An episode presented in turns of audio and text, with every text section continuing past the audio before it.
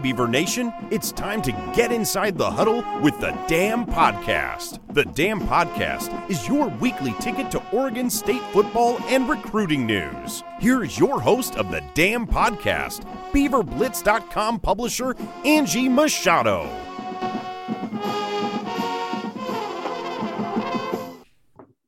Welcome back to another episode of the Dam Podcast. I'm your host, Angie Machado, and with me, as always, is beaverblitz.com beat writer Carter Bahns.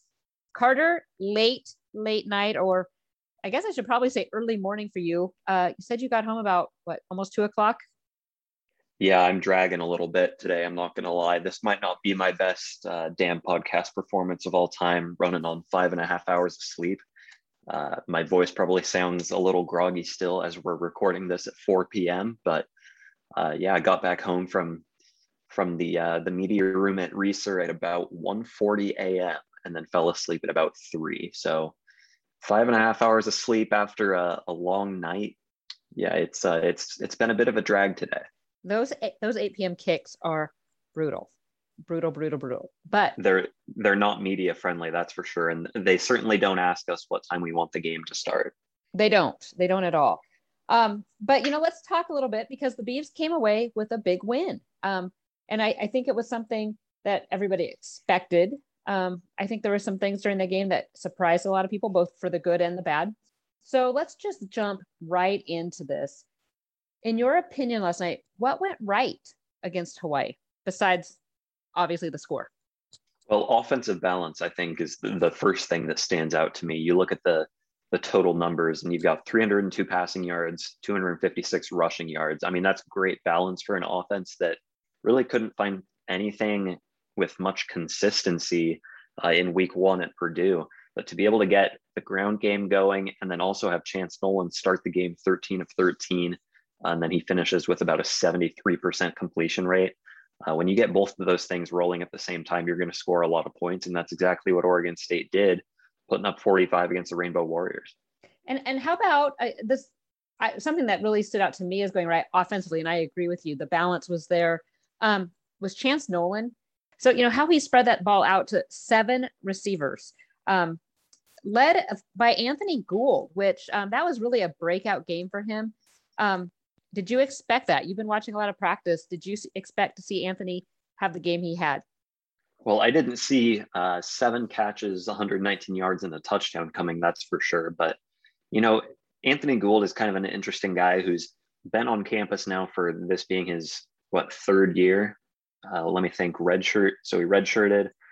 Uh, two had the COVID year. This would be yeah his third year, I believe, and um, he didn't make a catch through his true freshman season or his redshirt season or COVID season. So I guess this is actually his fourth year. Fourth, yeah. And so he goes into Purdue and he comes away with one catch for eight yards, and you say, okay, Anthony Gould's getting a little bit of playing time now. But I don't think anybody saw that and said, you know, this is uh this is Oregon State's new go-to guy, and that's exactly what he looked like against Hawaii. But throughout fall camp, you know, it this is the first year that I had seen Gould take extended reps with the first and second teams, and he actually took a lot of reps with the ones, especially as camp came to a close. I think he kind of started to establish himself as one of the key guys off the bench, and then with Tyjon Lindsey being unavailable this week. Uh, with that ankle injury that he sustained against Purdue, Anthony Gould got the call and he answered it. He was targeted seven times and hauled in each one of them. Yeah, yeah, it was that was impressive. And then, you know, we we talked a lot during fall camp with our preview and and every and such about how much expectation we had for the transfer Deshaun Fenwick at running back. Um, nothing against BJ Baylor, but um, we kind of thought he might be more of a role player. But wow, he really had himself a game last night. 18 carries, 171 yards, and three touchdowns. That's an average of nine and a half per carry. He had a long of 66, and he also had that 30 yard touchdown on the second play of the second half. And I mean, just what a game for BJ Baylor. You know, his his career high in yardage coming into this one was the 101 he had against Cal Poly in 2019. And he comes in and he almost doubles that with a Jermar Jefferson esque kind of performance, you know, where you're putting together those long runs, but you're also bullying people at the line of you're finding maps and pushing your way through. um, and, and averaging almost 10 yards a carry. You know, that's if, if you've got a guy who can pick up a first down every time he touches the ball, that's going to do wonders for your offense. And, you know, B, BJ is an interesting runner in that you're not going to get a game like this from him every time out, like you might expect from Jermar Jefferson. But I think just what he brings to the offense as this um, as this guy who has a, a, tendency to find the right, right, gap and has some breakaway speed, I, I, think he poses a lot of problems for opposing defenses. And if anyone's going to run away with the the featured back role, I think it's Baylor at this point. Yeah, yeah, and and at the same time, I think it's it's time too that you you give some credit to that offensive line who struggled a bit during Purdue uh, during the Purdue game, and I thought they played a really good game this this week as well. But yeah, nine and a half yards of carry. Goodness, that's uh, that's like eye popping numbers right there. Yeah, and, and, you mentioned the offensive line, and and BJ himself actually credited the O line after the game. Um, he said, you know, that was the best that they'd played in a long time. Chance Nolan also shouted them out and said, you know, they just gave me all time to throw, and my receivers were getting open, and it was just an all around great offensive performance. And I think it did start up front this week, which is something that we like to see after George Karlaftis and that Purdue front seven really caused some. But um, I, I, think you know one holding penalty stands out against Joshua Gray, but outside of that, I think it was a pretty clean game from that group as well. So uh, you like to see you know procedural penalties. Uh, you you like to see them getting good push at the at the line of scrimmage, averaging 6.1 yards per carry across the whole team, and and only allowing one sack on the night as well. Yeah, yeah, and I you know you have to remember this is Hawaii. Um, that's has not uh, had a, a, super year yet, but um, again, at the same time, they're they're big and they're physical, especially you know that front front seven. Watching those guys come onto the field, they some of those linemen looked big for the for the Rainbow Warriors. Let's jump over to the defensive side of the ball. Um, kind of a mixed bag, I think. What it, what were your what are your takeaways from the defense? So I, I think you know the immediate takeaway from a lot of fans, um, what I've been reading on in, in the lodge at Beaver Blitz, and I know just looking over what you wrote and he said she said which will go out monday morning. Um, I, I, think the overall takeaway is that they gave up too many yards and too many points to a hawaii team um, that is okay on the offensive side of the ball but you know not as good as some of the pac 12 offenses uh, that oregon state's going to see down the road. But the thing that stands out to me is you know i'm okay with oregon state giving up a couple hundred yards through the air. I'm okay with them allowing, you know, 90 whatever yards on the ground. What really stood out to me was just across the board the individual statistics that some of these guys put up. I mean, if you look at the defensive stat chart, this is far and away the most productive game I have seen since I started covering this team. You've got three sacks, seven tackles for loss, two interceptions, 14 pass breakups, and nine quarterback hurries. So those nine QB hurries plus the seven tackles for loss, that means you're making 16 plays in the backfield, backfield. on top of the fact that you're breaking up 14 passes, which is probably three times as many as I have seen this team record at any point uh, over the last couple of years in a single game. I mean, just across the board, an incredible game by so many individual players. Uh, and I think that needs to be recognized a bit more than some of the the yardage numbers that you're going to see when you look at the the overall box box score. So I, you know what I think it is, and this is what watching it last night, and I think this is what Beaver fans are feeling though, and and that thanks for bringing that up because I think that is important. But I think the frustration comes from the fact that this is year four of Tim Tibesar, and we're seeing some of the same things that we have seen year after year after year. And and the biggest one of those, the biggest I think frustration is the third and long conversions. Um, in that second half, especially, it just kind of seemed like the Beavers could hold them and get them into third and long, and then boom, give up a big play. That's that's hard to you know to watch. You're exactly right, and I think what I mentioned with those numbers of, of pass breakups, tackles for loss, all of those create third and long situations um, and then where that yardage comes from is the big plays that you're seeing on the third and 15s, the second and 11s. You know, that's where Hawaii found most of its success. And uh, looking at the numbers here, I see Hawaii goes, uh, I can't find the third down conversion rate off the top of the off the top of my head, but Um, I'll find that at some point. Well, uh, but I, I know here, it was high. Big plays. Oregon State had seven big plays. These are pass plays of 15 yards or greater. Oregon State had seven for 179 yards. Hawaii had 12 for 281. That's a lot.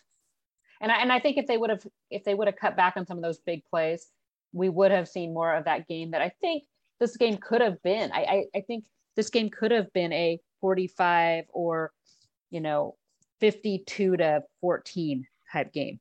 And I think that's kind of what Beaver Nation was hoping, especially going into that, even the second half where Oregon State was able to get the ball and score in 14 seconds. Yeah. And while you were talking there, I, I found it, it Hawaii was nine of 16 on third downs, which is, um, you know, it's obviously greater than 50%.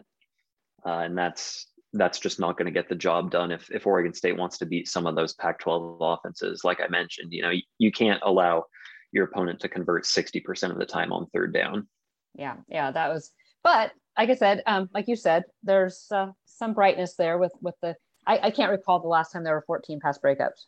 I, I can't. And I've been covering this team a long time. And it was spread out too. You know, I, looking at the individual numbers, Alton Julian had three pass breakups. Rejzohn Wright broke up three balls. Kitan Oladapo had three. One of them should have been a pick, if we're being honest. Uh, Alex Austin had a pair of pass breakups, and even the linebackers. I mean, Riley Sharp, A- Avery Roberts. Mm-hmm. That was one thing that I was looking for as well. After seeing the way that the linebackers were outmatched by Payne Durham last year or last week, uh, the tight end for Purdue. Um, I, I, think coverage for the linebackers is one question mark if there is one for that group, and uh, it was exposed a bit last week. But seeing Riley Sharp come up with an interception, Sharp and Roberts make pass breakups, uh, you're seeing those guys having a little more success in coverage this week. Very true.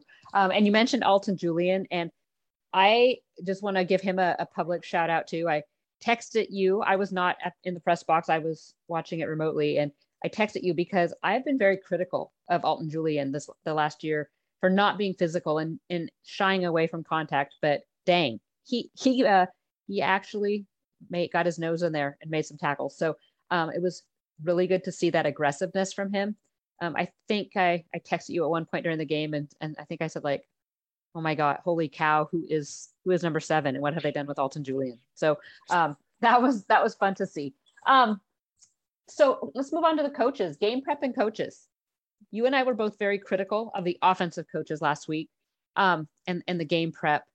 How, how are you feeling this week about the coaches and their game plan? Substantially better after this game. I think they came in with, um, you know, just a better feel for some of the guys that they were going to put out there. And having Chance Nolan as, as your starter, I think helps a lot with that because he can put you in a lot of positions to be successful regardless of who you're putting on the field with him. Um, I think he's just a natural playmaker, and uh, he just looked incredibly comfortable out there. And I think part of that is the coaches uh, calling the right plays for him and and knowing what situations he thrives in. And um, you know, they waited until Thursday to make the decision. You know, read into that as as much as you want, whether or not they knew beforehand. But um, I think even with that late decision, they had enough of a game plan in place beforehand uh, to to kind of suit his skill set. And I I didn't come away from that game questioning any play calls like I did against Purdue. So you you pose this question in the lodge, um, and then I want to talk to you to it's kind of a double edged thing here for you to think about because you posted in the lodge if the Beavers had started Chance Nolan at Purdue, do you think it would have been a win?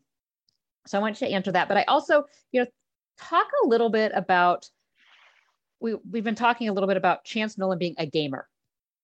And you know, he's a guy that really hasn't wowed us in practice at all. Talk about, you know, guys you might have played with, you know, that I mean, is that phenomenon of a quote unquote gamer, is it is it real? So first of all, I, I do think Oregon State would be 2 and 0 right now if Chance Nolan started at Purdue. Uh, just the spark that he brought to the offense in the quarter and a half that he played uh, in West Lafayette. The, his ability to move the ball and score points, um, he he continued that over four quarters against Hawaii. So he proved that that wasn't just a one quarter thing.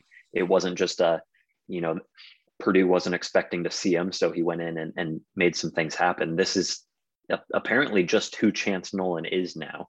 Um, and the sample size is growing at this point, and I think uh, the Beavers would be two and zero oh if if Nolan got the got the nod in West Lafayette. But to answer the the other part of your question, I think this is the element of Chance Nolan that um, we didn't really understand until he proved that this is just what he's going to do now. You know, watching him in practice, I'll be honest, I, I had kind of written him off towards the end of fall camp. I I thought that uh, you know he was falling towards the third or fourth string role, and to be honest, when I saw him taking first team reps over the last few days of camp, I said, "Is is this really a good sign for the offense to have Chance Nolan taking these reps?" And next thing you know, he's the starting quarterback and he's putting up incredible numbers. So I think he does have a tendency to elevate his game um, come game day, as opposed to what you're going to see from him on the practice field. And uh, to answer your other question there, that totally is something that happens. You know, I, I, played basketball for years and I know from experience that some guys just in the moment perform much better than they do when they're around guys that they're familiar with and and running through the same drills every day and and going through install and um, you know game prepping it's games are such a different beast from practices that um, I, I think you know he's he's a guy who just shines when the lights are on and, and vice versa. There are guys that you've played with. I, I know I played, you know, I've played sports, and there are people too that are amazing practice players, and then you get them in the game and the bright lights, and they kind of wilt. So I, I, it goes both ways. But this is the guy that I kind of expected more from. You know, last year when he when he came in, um, I know I, I, spoke with Brad Hoyseth, who had covered him, um, is a JC football uh, guru, covered him at Saddleback, where, where Brad also works, and you know he called me and said, This kid is amazing. You know, this kid is lights out. I think he broke all of Colt Brennan's records at, at Saddleback back in the day. And um, so this was the guy I think we all kind of were expecting Oregon State to have. Um, so it, it's fun to see, you know, where where he's at and and seeing, you know, so you were there. I was watching via TV, and to see the sideline, you can just see the players love him. He really has the respect of the players. Um, even the other quarterbacks, you know, he'd run off on the sideline and you'd see him talking to Noyer and um, Gulbranson and, and just laughing and they were joking around. So um, I know that's easier to do when you're way up, but um, no, that's, that's fun to see. And it's an interesting tidbit too, because I think that some of that is, is new, you know, watching him in camp, there were a couple of times where he'd make a particular throw or, or run it, you know, tuck it and run at, at one point and some of his teammates would say, "Come on, Chance," you know, like I'm open, that kind of thing. Mm-hmm. Um, and and even last year, you know, I think the team really showed that they rallied behind Tristan Gebbia at the beginning of the year, and I don't necessarily know if we saw that down the stretch with Nolan. Um, but you're exactly right to see them build that chemistry over the first couple of games. Um, that's going to be huge because that is part of the game. You know, having timing having your timing down with your receivers and having a connection with your O line, you know, every single one of those relationships you build is critically important to this entire offense's success. And we're really starting to see things click for Nolan right now. Yeah, yeah, and and it's gonna it's he's going to win friends when he's passing the ball around to seven seven different receivers like that and uh, making them all look good. So that also helps helps his popularity as well. Um, Standout players. If you had game balls to give, who would you give your game ball to? Let's say offense first. So the problem is there's only one game ball, and uh, okay, let, you can give out a couple standout players. I in my notes, to be fair, I did say standout players. I did not say game okay. ball. So standout players. On the offensive side, I'll go one at uh, each of the three main positions: quarterback, running back, wide receiver. Chance Nolan gets a game ball uh, for having the game of his Oregon State career to this point. 302 passing yards are a, a career high at the FBS level. BJ Baylor gets a game ball for being the uh, the overall MVP on uh, on on either roster, really going 18 carries, 171, three touchdowns. Uh, that's that's enough to to make you the player of the game in my book. And then Anthony Gould for a, a true breakout performance. You know, someone who who came out of nowhere and and just torched the Hawaii secondary in the first half. I mean, six of his seven catches came in the first half. The only catch he had after the break was that touchdown, uh, which was the first of his career. And so to see him break out like that uh, and and lead the game in receiving, uh, that's that's very impressive. Okay, um, how about defense? game balls. So first of all, we always have to recognize Avery Roberts, who's going to be at the top of the, the tackle leaderboard every week. He had 12 tackles, um, and the second best total on the team this week was seven. So he almost doubled Alton Julian. And he added a sack, two tackles for loss, a pass breakup, and a quarterback hurry. So he's my defensive MVP. But I also want to give a huge shout out to Riley Sharp, who, you know, he's he's a guy who got a lot of playing time uh, two years ago when Hamilcar Rashed had that breakout season, and and he put together some very good numbers. And I don't think he got as much recognition as much recognition as he deserved because Oregon State had so much talent at outside linebacker that year. Um, but he's he's picked up this year where he left off in 2019, and he had a sack, uh, his first career interception, a pass breakup, two quarterback hurries, and three total tackles against Hawaii. Uh, just the best all around game, I think, by an Oregon State defender. Uh, he filled up the most. He had a, a, a tally in the most statistical categories uh, of anybody on this Oregon State team. So uh, Roberts and Sharp, I think, are are the two guys, but if anyone was to get a consolation, it would be all of the defensive backs who tallied three pass breakups each. I agree. Those were great. Um, you know what I, I noticed was missing though on both D line and O line. Is that is True. that a statement of where this team is, or is it just because those two positions are not super sexy and don't I think tally? I think it's more of the latter. Um, okay you know, you're not going to see offensive linemen show up in the stat book, and, and D linemen are never going to rack up the tackles that a safety or a, an inside linebacker are. But I actually thought Oregon State's defensive line, man, through two games, I am just blown away by the improvement that they have shown, despite Isaac Hodgins being on the sideline. At, at one point, Oregon State had, I believe, four tackles for loss against Hawaii. Three of them were from defensive linemen. And that's just something that Oregon State hasn't had the luxury of mm-hmm. under Coach Smith. All of the tackles for loss under Coach Smith the first three years have come from outside linebackers and and and Avery Roberts and Omar Speights at, at inside too. Um, but to get that push from the D line, uh, that's an absolute game changer for this Oregon State defense. And this is now the second week in a row they've held their opponent under 100 yards rushing which yeah yeah you know i i don't think that that has happened under coach smith i know that in 2019 they held washington washington state and i believe hawaii under 100 yards but i don't think they strung together back-to-back games um, in which they held their opponent under 100 rushing yards but this is two weeks in a row now for for this de- for this defense and um, through two games, their opponents are averaging just over three yards per carry, which is a very good number. Hey, see, look at this. I run on emotion half the time.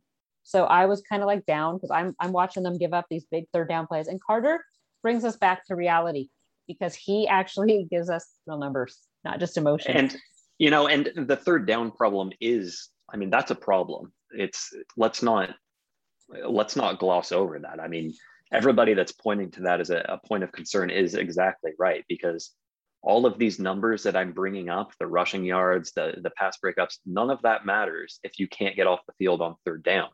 Um, so they're putting themselves in good situations, but something about that defensive scheme is is just not right. There's something that does not work, and if if somebody on that coaching staff cannot figure out what it is, I, I think a job will be lost over it because you cannot afford to let Hawaii, let alone a USC or an Oregon, convert 60% of their third downs. It's just not going to work. Because that's what I worry about. And like like you said, I mean, it's they they work so hard. They and, and people in the in the lodge at Beaver Blitz have been talking, oh, they were gassed.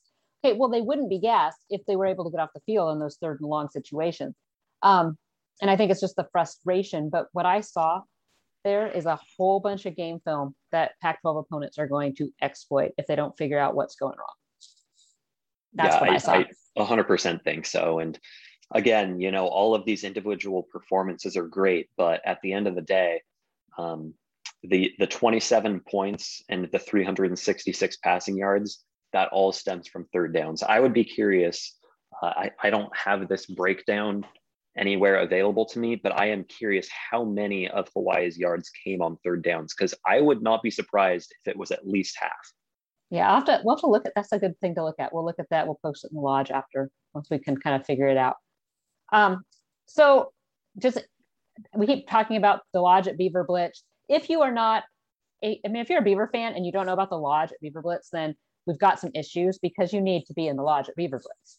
Game threads. I mean, gosh, we had another like 6,000 page view night, and this is a, a home game, and people were were still posting. So um, people were posting from their seats inside Reser. So um, it's just a fun place to be. You get all of Carter's insights, um, great stuff. So make sure you become a member. We uh, right now have welcomed, we are at record numbers right now for our membership, and uh, we would love to welcome you as well. Join the conversation.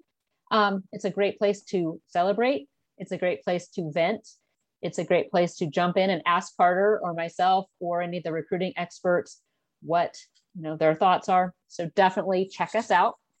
Carter, let's let's jump in and talk a little Pac-12. I don't know how much Pac-12 you were able to watch. Um, we started the morning off in the Machado household early, watching that Ohio State Oregon game. Are, do you fall under the camp that a win at Ohio State by Oregon is good for the conference, or are you more in the no Ducks never? That's a that's a good question. You're testing my professionalism here.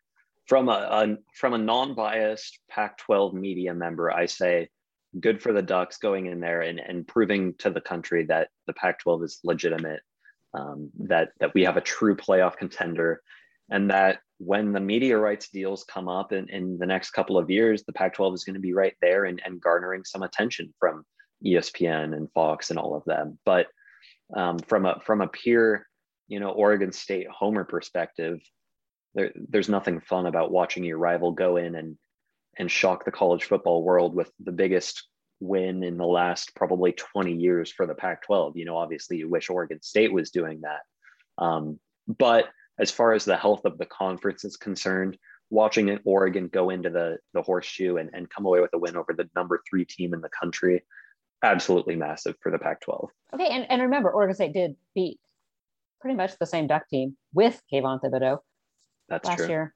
Um, yeah. Okay. So did you watch any of that game? I did. I watched the entire game. Yeah. Okay. I, that was the first thing I did when I woke up in the morning. I just sat down on the couch and said, "All right, strap in. This is going to be a good one." Okay, but were you as underwhelmed as I was with Ohio State? Yeah, and you know, I actually watched their um, their week one opener against Minnesota as well. I watched almost that entire game, and from the first half, of of that game at Minnesota, I said, "Wow, you know, Oregon's going to have a chance against this team." I don't think C.J. Stroud is all that great. Uh, you know, he, that was his first game at Minnesota, and I said, "You know, this Oregon defense is really good. I don't know if you know he's going to be ready to face a Kayvon Thibodeaux, who you know, of course, didn't play, but." Um, just the, the talent level on that defense, I didn't know if he was going to be ready for it. And at the end of the the Oregon game, you look and he's got almost 500 passing yards, but I think his missed throws were the difference in that game. He had a bunch of open receivers who could have scored, and he missed uh, a couple of third down and fourth down throws that I think could have given Ohio State at least three more touchdowns. Um, and I, I, truly think that was the difference in the game. Yeah, it was. I, I just kind of was watching that, thinking, "Huh." I, I didn't. They didn't look the number three team in the country. Although watching Oregon against Fresno State, didn't look like a top 10 team either. So I guess they all have their their days. Looking, I, do, um, I do think Fresno State is just that good though. Yeah, I do too. I, I do too. I think the West Coast kind of gets a little, especially the Mountain West. I mean, you look at some of the schools in the Mountain West. Well, I mean, San Diego State totally annihilated Arizona. I mean, I, th- I think a lot of schools could totally annihilate Arizona this year. I mean, no offense to to, to coach Fisch down there taking over, but uh, he's he's got a long road ahead of him. Yeah, he does. That was that was rough. I, I watched a tiny tiny bit of that and kept checking the score. But let's stick with the Pac-12 North. Washington, not a huge surprise. They lost to Michigan. Um, so Washington is 0 2 right now. I, I know Husky I fans. Say, yeah, you know, not a huge surprise that they go into the big house and lose, but I think the way that they lost, it's it just confirms what we saw from them in week one when they managed seven points, seven points. against Montana. They only put up 10 at Michigan. And, you know, this is an offense now that through two weeks of the season is averaging what, eight and a half points per game? Yeah. I mean, there there are some serious concerns on Montlake right now. And if they can't turn it around, I mean, Jimmy Lake's going to be on the hot seat in his second year. Yeah, yeah, exactly. Because they have talent on offense. That's the the crazy thing. I mean, I Dylan Morris is their quarterback, and yep. I, have seen him for years, and I kept saying he'd look good in orange and black, but he's not getting it done up in Washington. Um, Washington State beat Portland State. Um, that is not a huge surprise. Cal lost by two to TCU, um, which I think maybe surprised some people um, that it was that close. And then this is the one that got me. It was the same time as our game, and so I didn't watch it. But Stanford beat up on USC in the Coliseum. So you know, Oregon State plays both these teams, and they play USC in two weeks. What do you what do you think is going to be happen, happening down in the land of Troy in two weeks? There is going to be a strong contingent of USC fans there who would be okay with Oregon State winning that game if it means that Clay Helton is fired. Can you and imagine? Because point, Oregon State hasn't won in the Coliseum since 1962. And maybe that's maybe that's the final straw. You know, maybe that streak comes to an end, and and the USC brass finally says Clay Helton is not going to get us to where we need to be. And I think, I mean, no knock against Oregon State, which is clearly building a program. Uh, but if USC loses to Oregon State at home, that's that can't happen for USC. Yeah. You know yeah. what I mean? That that just can't happen. And after just getting thoroughly dominated by Stanford at home, um, they're walking on thin ice there. And you know, Helton has always he's never been a fan favorite, but especially now with expectations the way they are. Uh, he's underperformed for so long that I think th- his time is coming. Yeah, and especially Stanford because this is not Stanford of the past five, six years. This is a Stanford team that I fully expect to finish fifth in the North, uh, and I, I, think Oregon State beats them to to break that streak too. I, I agree. Okay, so looking at the Pac-12 South, Arizona lost to uh, San Diego State. Colorado lost to TCU, and that was a close one as well. Came down to the wire. Utah lost to BYU. ASU beats UNLV. Any surprises there? The Colorado Texas A&M game was a massive surprise to me. You know, Colorado right. Texas A&M, not TCU. Sorry. Yeah, Cal was TCU. Um, yeah. Colorado, I, I think I'm still not sold on that team. It's a, it's a good defense. It's a good running game. Um, but just across the board, you know, I, I am not sold that they're as good as their four and two record last last year showed, and I don't think a three point loss to Texas A&M uh, is as good of a team as they are either. Texas A&M was rolling with a backup quarterback who just looked abysmal. Uh, that A&M offense could get nothing going until that game winning drive late in the fourth quarter, and you know Colorado scored seven points. So yeah, yeah, sure, losing to three points to the number five team in the country looks good, but um, it, it took a very very poor performance from a backup quarterback to to get them there. So let's just talk about this. Pac 12 is has been known for years as kind of this high flying offensive league.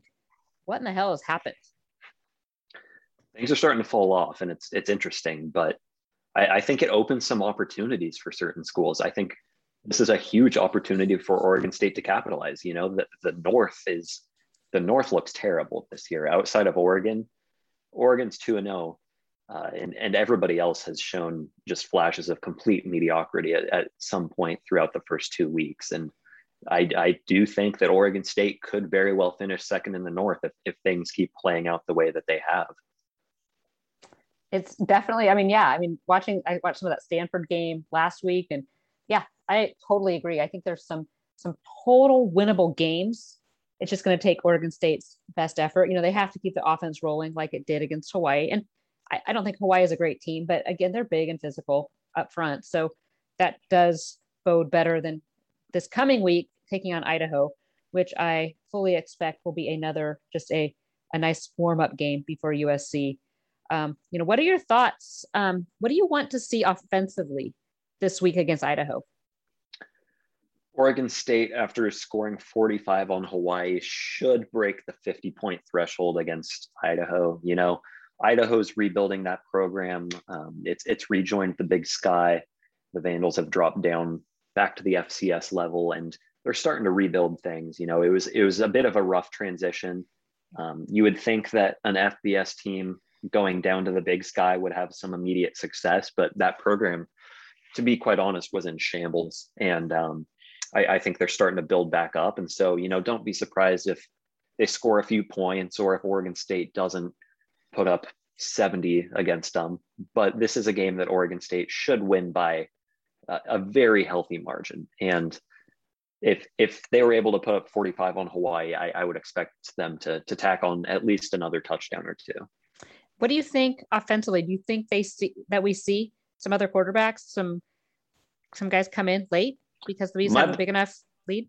My bold prediction is that you see three quarterbacks against Idaho because okay. Nolan will be the guy moving forward, and there's just, I mean, that's that's proven now. You know, Nolan's gone out there and mm-hmm. done it for four quarters. Um, I don't think there's any chance Noyer Noyer uproots him. Um, but if Oregon State's up by 30 points at halftime, you know, you're probably going to see a backup come in very early in the third. And if it's still a blowout uh, late in the fourth, could be an opportunity to give Sam Vidlak some playing time. You know, with that redshirt rule, you could play four games and and and still maintain your redshirt. Why not give a true freshman two series or or you know just uh, maybe even one drive at the very end of the game just to see what he looks like against another team. Yeah, give him get some of those butterflies knocked off early. Um, defensively, do you want to see any? I mean, if you were to change things up with scheme, any anything special you do? Start aggressive uh, against Idaho. You need to set the tone early that you're not going to be able to move the ball on the ground, and we're going to get some pressure on the quarterback.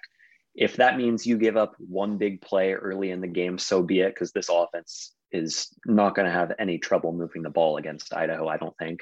So play aggressive, you know, when you when you when you start this game and set that tone and then if it's close after the first 10 15 minutes then maybe you need to play a little more conservatively but i just think that oregon state has so much to prove still on the defensive side that um, this is a good opportunity to kind of test some things and see what sticks you know if if tibesar wants to throw some certain blitz packages at idaho to see what works and what doesn't uh, this is this is the week to do it do you think, okay, this brings up just another question then, because people in the lodge have been talking about the blitz is not working, throwing too many blitzes. Do you think Tibesar's blitzing too much?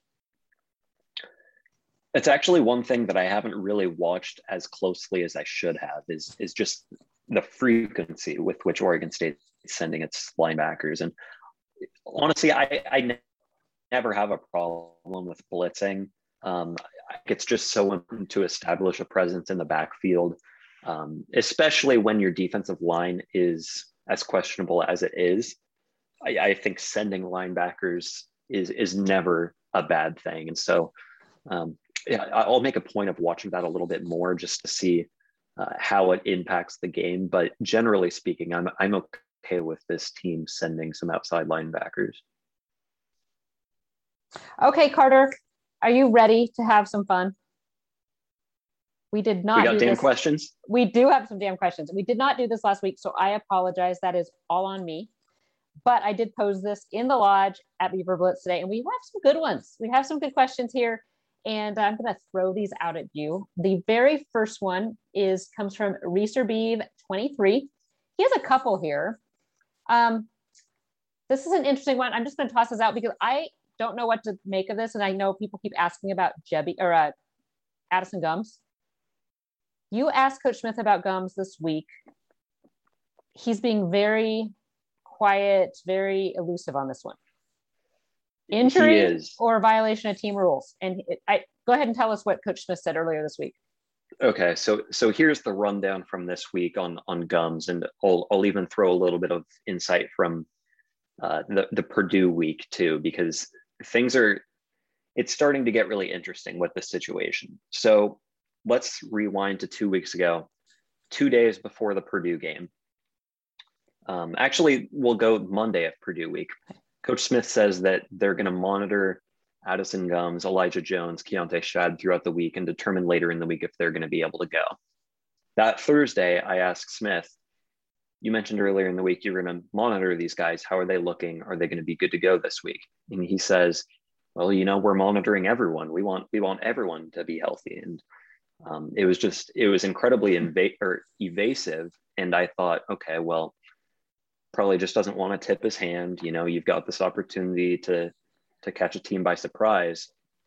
and then Addison Gumbs doesn't make the trip. And then Monday, uh, in in his weekly press conference, um, he didn't address Gumbs when he talked about injuries.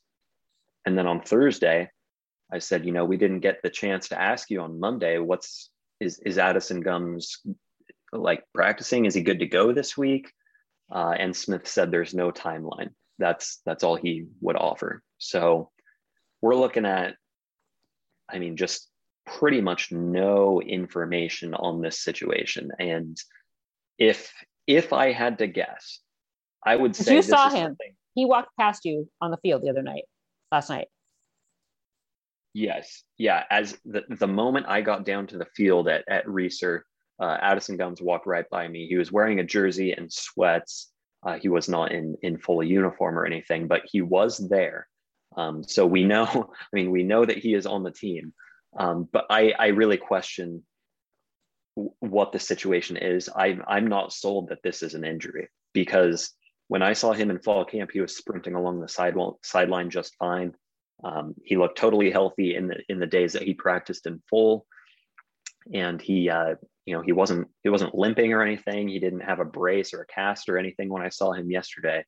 Uh, he looks fully healthy to me, and so the fact the fact that there's no timeline, uh, that Smith has been evasive with this situation, I'm starting to believe that this is an off-field situation.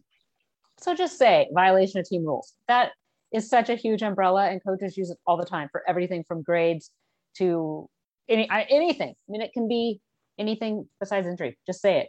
So anyway, it'll be in- interesting to see and, if he says anything tomorrow. And I'll add, you know, this is something that um, as we progress throughout the season, just you know, trust me, we're we're gonna try to get answers for you. If if you're out there listening and you're saying, you know, are, are you even asking about Gumbs? Like, have you seen him at all? Like, we're gonna try. We're we're gonna see what we can get out of Smith. We're gonna we're going to push him a little bit and if if he doesn't give us anything to work with then you know we're all going to be in the dark but um, we are we are looking for answers. Yes. And if you if you are able to watch some press conferences and hear carter and, and nick daschel especially ask questions you can see that we sometimes can get under coach smith's skin a little bit but just a little bit. Just a little. But you know what? If we're not like pushing the envelope we're not doing our job. So no, exactly. that's what we need to do. Um, okay, so that was a good one. Um, here's a Reser B 23. This is another good one. And this goes back to kind of those big plays that we saw against Hawaii. What do you attribute the defense allowing so many open receivers on cross, crossing routes to? This is a good question. And I think it goes back to what I talked about with the linebackers in coverage. Um, the numbers that you saw Payne Durham put up in week one as a tight end who is it that matches up against a tight end when when you're in man coverage? It's it's a linebacker, right? So that's what you need to watch for. If if there's a pass over the middle, look for Avery Roberts and Omar Speights. Are they selling out on the run? Are they dropping back in coverage? What happens when they drop back in coverage? Are they tight on the receiver or are they playing to tackle him? You know, are, are they containing for the quarterback? Just keep an eye on on Roberts and Speights on passing plays um, and and watch what they do. And that's something that as the season goes on, I'm going to be watching for. Now that I've recognized that there is somewhat of an issue uh, with defending tight ends and defending passes over the middle. Wet and blue hell, OSU? It is way too early, but after two games, which position group do you think coaches could sell recruits on to come to OSU? Wide receiver, hands down. You've got nine guys, I think, that could easily come in and and roll with the ones or twos in practice. You've got probably seven or eight that are realistically going to see targets in any given game. Um, that's it's a deep position, and so you know you might not be looking to add receivers necessarily. You might not be selling that group to other receivers, but you can sell it to to players on the offense and say, hey, don't you want to come play on an offense that has these guys that you can throw to? I mean, guaranteed if they're recruiting a quarterback, they're saying, hey, look at all of these former four star recruits that are on the field. If they're recruiting offensive linemen, they're going to say, your job blocking is going to be made a whole lot easier by those guys on the outside. Uh, that's that's a position group that I have been incredibly excited about, and I think recruits will look at that and say, "Man, Oregon State's got a lot of talent." Yeah, and and if you can put up some big numbers offensively, always helps recruiting to be Beeve Any update on Hodgins? Could he be back for USC? No update on Hodgins timeline wise. I will say when I saw him yesterday down on the field, he was not wearing a boot. And okay. that is a that is a, a development because really from the first day that he was injured up until when we last saw him in person I believe going into the Purdue week, uh, he wasn't a boot. So this is the first time I've, I've, I've seen him without anything on that foot. Um, Coach Smith originally mentioned, you know, about eight week timeline for him, which would put him that was mid October, back right? around the Washington game, Washington, yeah. Washington State, somewhere in there. Um, is Beeson just not winning routes? There has not been a ton of targets toward him. That's a playing time thing, you know. That's that's a, a result of Anthony Gould coming in and making a name for himself. And um, Trevon Bradford, you know, is is firmly in the starting lineup. Tyjon Lindsey, when he's healthy, is in the starting lineup. Um, but Beeson's kind of in this battle for playing time with Champ Flemings and and Anthony Gould and whoever's going to fill that third spot in the lineup. And it is a playing time thing. And you know, he's he's only gotten five targets over the first two weeks, but I expect him to to continue to make plays when he's out there, and I think as long as he's doing that, um, he's going to see enough playing time to make a difference. And he certainly did against Hawaii. He had two yeah. catches for a touchdown. So, um, to be Beeve also says, I'm not looking past Idaho, but that USC matchup is intriguing. If we can play four quarters of pass defense, give me your way too early prediction kind of taking the easy way out here because I'm going to say this game's going to go in one of two ways. Either USC is going to win by two touchdowns and a field goal, you know, make it a, a, two or three possession game, or Oregon State's going to shock them and, and win by 10 or 14. That's just USC is so, eh, there's two USC teams, the one that's coached by the Clay Helton USC fans want to get rid of, and the coach that the athletic department sees. And whichever one shows up on the field – two weeks from now, uh, that's going to deter- that's going to determine the outcome of the game because uh, or, or I think Oregon State's going to go in and, and, play the same kind of game regardless. Uh, but whichever USC team lines up across from them is is going to dictate the outcome of that. It is so true. I mean, I, I love Clay Helton. I just think he seems like a great guy, great coach, good for the Pac-12. And then, yeah, and then sometimes you're left like, what in the hell was that? You know, it's it's interesting. So Seattle B or CB wants to know more about Gumbs. We've just addressed all of that. M. Chiafoni, usual D line question. What do you think of their performance so far? Is there enough there to warrant not recruiting six to seven JUCO players this cycle? For the first time in a very long time, I would say there's enough there to not warrant recruiting six or seven JUCO players. And that's a testament to all of the JUCO players that they have brought in. Uh, Tavis Ship and James Rawls, both of those guys made a bunch of plays yesterday. We saw um, Keontae and, Schad and too. against and against Purdue. Keontae Schad did get some more playing time this week. Uh, Him wearing 32 like really messes with me. I keep seeing 32 making plays, and I'm like, who is 32? Not a typical defensive yeah. lineman number. Um, but Sione Lolohea didn't play last or uh, on Saturday, uh, which was a surprise to us. You know, we we did not see that coming. Um, I don't remember him going down with an injury, but he was unavailable. And uh, when I saw that, I said, "Oh, great! Well, there's there's the guy who stepped in for Hodgins and had such a good game. What are you going to do now?" Well, enter James Rawls, who comes in, and I believe he recorded a sack. Yeah. If if not a tackle for loss. Yeah. I'll pull that up real quick. Uh, James Rawls had two tackles, tackle for loss, and a quarterback hurry. Okay. So, so M. Chiafoni also says, has any defensive coach done enough to keep their job if what we have seen so far this season holds? Coach Bray, for sure. Um, linebackers are never a question, and his recruiting ability. Um, he'll he'll be here for a long time. I, I think Coach Bray could be here as long as he wants. Really, uh, Blue Adams, I think, has done enough. You know, the, the secondary has improved, in my opinion. Um, the talent is there, the depth is there, and I think they've actually upped their production, even though the passing numbers don't look great. You know, Oregon State's averaging like 330 passing yards against per game at this point. Um, but I, I honestly think that that is a little deceiving. I think the secondary's played much better than that. It really just does come down to third downs. Um, but outside of that, you know, Coach Tibesar, if the third downs continue to be an issue, something's something's got to give eventually. Yeah. So JRU says there's been a lot of complaining about third and long. So my question, would you rather play off the receiver and let them dink and dunk and hope something happens along the way to stop the drive or play up on them and get burnt for 40, 50 yards or even a quick TD? Would you rather? Do you have a good answer for that? Because I have to. I don't that because that's like that's seriously like death by paper cut or death by stabbing. I mean, I don't know. I think I think right now, I would say let's play up on them and see what happens because we don't see a whole lot of that. Um, and with the struggles that Oregon State has had with open field tackles recently, yeah. that is still um, a problem not, too. By the way, not not so much this year, but still to an extent. That's where playing off the receiver really burns you if, if you mm-hmm. can't bring a guy down on those short crossing routes.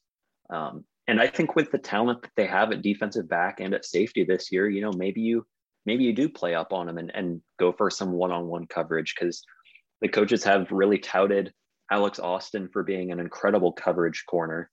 Um, Rejzohn Wright, of course, makes a ton of plays let's let's give go, give those guys a chance in some one-on-one situations on a third and 13 and see if they can come up with a with a pass breakup or an, an INT or you know force a receiver out of bounds.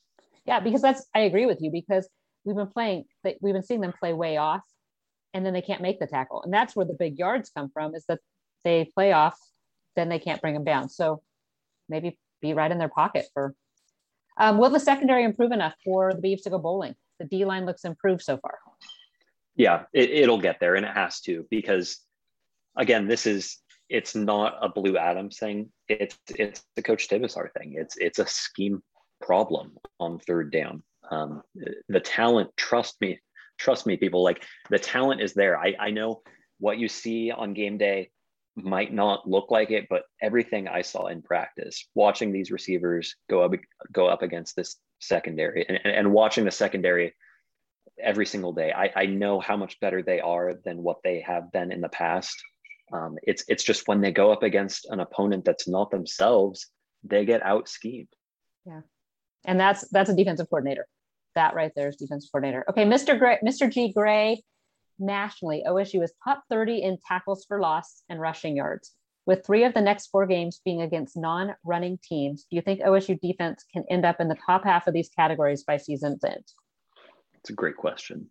That's a really, really good question. Um, Oregon State has been in the bottom 30 in those categories over yes. the last, well, save for 2019 tackles for loss, they were, they had a very good year. Yeah. Um, but outside of that one category in that one year, it, it has been a rough stretch. Uh, so for that reason, I say no, they won't be. Uh, they, they won't be up there by season's end uh, just because I haven't really seen anything to this point under Coach Tibesar that would lead me to believe otherwise. Okay, there you go. Carter has spoken.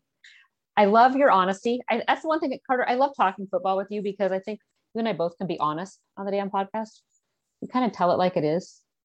Sometimes I think we can maybe share or orange glasses things a little bit, but well, and I think we keep each other grounded at times. You know, you mentioned it earlier. I I you were a little negative on the defense and i said well hey look at all of these individual exactly no we we balance each other out sometimes because sometimes i can be a downer too, and you yeah but i i, I usually like to be positive but and i think part of it is when you when you do when you sit and watch the game and like i said i've watched a lot of beaver football in my years um, and you see the same thing over and over and over it gets frustrating believe me i could not go out and do this believe me i'm not trying to be armchair quarterback but um, no, it's good. I, I love that you brought up some of those those stats because you're right. Those numbers we haven't seen from an Oregon State team in forever. Um, okay, so one thing I did so at least in the lodge at Beaver Blitz, there is a coach that typically remains nameless that coached here before Jonathan Smith, and fans just really seem to have it out for poor Gary Anderson. But I will say there is one thing that Gary Anderson did that I think is seriously the coolest thing, and I'm glad he did it. I mean, because most schools in the country do it, but Twitter, Oregon State Twitter had it last night and Facebook after a win when the team goes into the locker room and sings the fight song. So under Riley, they didn't do that. They didn't even know the words to the fight song. They did their hip they hip just said hooray. hip hip hooray a few Yeah. times. hip hip hooray. But it was, I don't know. I guess that's the alumni in me coming through, the proud alumni that to watch those guys. And I can say now, proud alumni. You're proud here, too. alumni. Yeah. I don't know if did you see that on, on Twitter? I did, yeah. It's it's pretty cool. I mean, it's like, okay. Um, and I have, you know, been on road games They before. as do a- it on the field too. They yeah. do it in the stadium before they go into the locker room. So they do it on the field too. They do, yeah. I'm I'm pretty sure. Um, you know, I, I went down to the media room before the game was over, so I actually wasn't in the stadium at the end of the game. But I, I, I'm pretty sure, and you know, obviously our listeners would know this better than us because they're actually in the in the seats. I, I'm pretty sure that the team uh, does stay out there and, and sing the fight song on the field. Okay. Because I know they do on road games. Because that's you know road games were always fun when you were sitting in the in the fan section and in a win- big win, the team will come over and. But um, anyway, I thought that was cool. And like I said, for all the negative that people like to bring up about Gary Anderson, and there's plenty For good reason. for good reason, that was one piece that I think he left Oregon State better than when he came in. Okay, Carter, are you ready? I, I think you need some sleep. I think you need to uh, rest up. 1:30 kick this week. Um, so you got a week, but Beaver Blitz full coverage all week. You know, before we leave, I do want to actually touch base with you because you had a chance to interview Laney College head coach John Beam this week prior to the Hawaii game because there were several Laney College kids playing for Oregon State and Hawaii. But give us a little rundown because you have some content planned for for later in the year from your conversation. Just talk about how what that experience was like talking with him.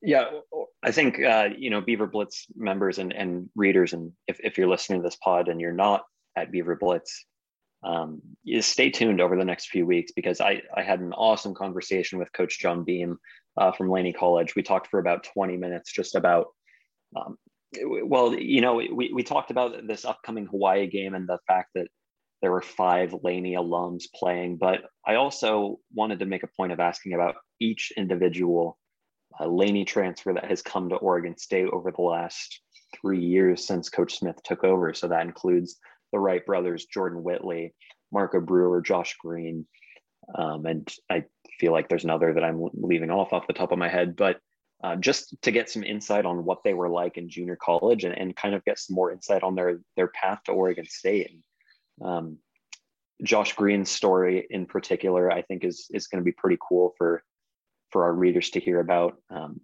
he has he's he's from Australia. I don't know if a lot of Beaver fans know that, um, and his path to get to Oregon State's pretty interesting. So we'll have a little series on on Beaver Blitz um, with some some quotes from Coach Beam, and you'll get to know some of those guys a little bit better. Hey, I uh, as the the one on. you had this past week though, talking. I mean, how he he used to send guys to or, or to Oregon, and he made the comment about when I sent guys to Oregon, they Oregon won, and now I'm sending guys to Oregon State and they're winning. And he said, I just deal with, I just surround myself with winners. But uh, talking with you after you spoke to him, I I think this series is going to be really eye opening for Beaver fans too, and what some of these kids come from background wise. Um, what I, I know, just talking with you, it's really kind of made me check myself here the past couple days, and you know things that I think that I go through, or I mean, we all have things on our plate, but you know, think about the Wright brothers driving two hours each day to practice and two hours home for practice just to get to practice. I mean, so much that these these guys are sacrificing and, and doing, or what they've seen growing up, family. Being, Yeah, and and and Jordan Whitley's another one. Yeah. Um, we'll we'll have a piece on him later in the year as well. That um, I, I think a lot of Oregon State fans know what he's been through recently, but maybe not necessarily what he experienced um, in his younger years. And so um, I, I think I think you're just if if you're a Beaver fan, you're definitely going to want to hear some of this insight that Coach Beam provided because that conversation was was eye opening for me as well. And I, I know if you watched Last Chance U, you've seen what some of those junior college kids go through, and um, some of the players on Oregon State have had similar experiences. So that full interview will be featured on an episode of the Damn Podcast later on as well. Um, with Coach Beam's permission, we're gonna run that whole 20 minute interview and um, but that's going to be after those stories go live we don't want to give away all of that content Yes. uh, so I'm excited for that. Um, and then just the connections he has with with coaches. He goes way back with even back to you know Coach Briley, Coach Bray, uh, um, Yep. Craig Bray under Dennis Erickson. So there's lots of history, and that that's the thing when you start talking to these coaches, Carter, is just the fraternity and where all these guys kind of know each other. And I think I, I don't I know you didn't talk with him about this, but I actually think that John Beam was the connection with Danny Langsdorf to the Rodgers brothers. I can confirm that. Yep. Okay, He said okay. uh, the the Rodgers brothers are uh, are Coach Beam guys. So yeah. So yeah, he, uh, John Beam had coached at something. It was when he coached high school ball, and he had coached at some Cali, Texas thing where James played. And he told Danny about James Rodgers. Just said, "Take a look," and then yeah, so the rest is history. But that I thought was, was interesting. So um, thanks for listening. excuse me to this episode of the Dam Podcast. We will be back next week with another episode.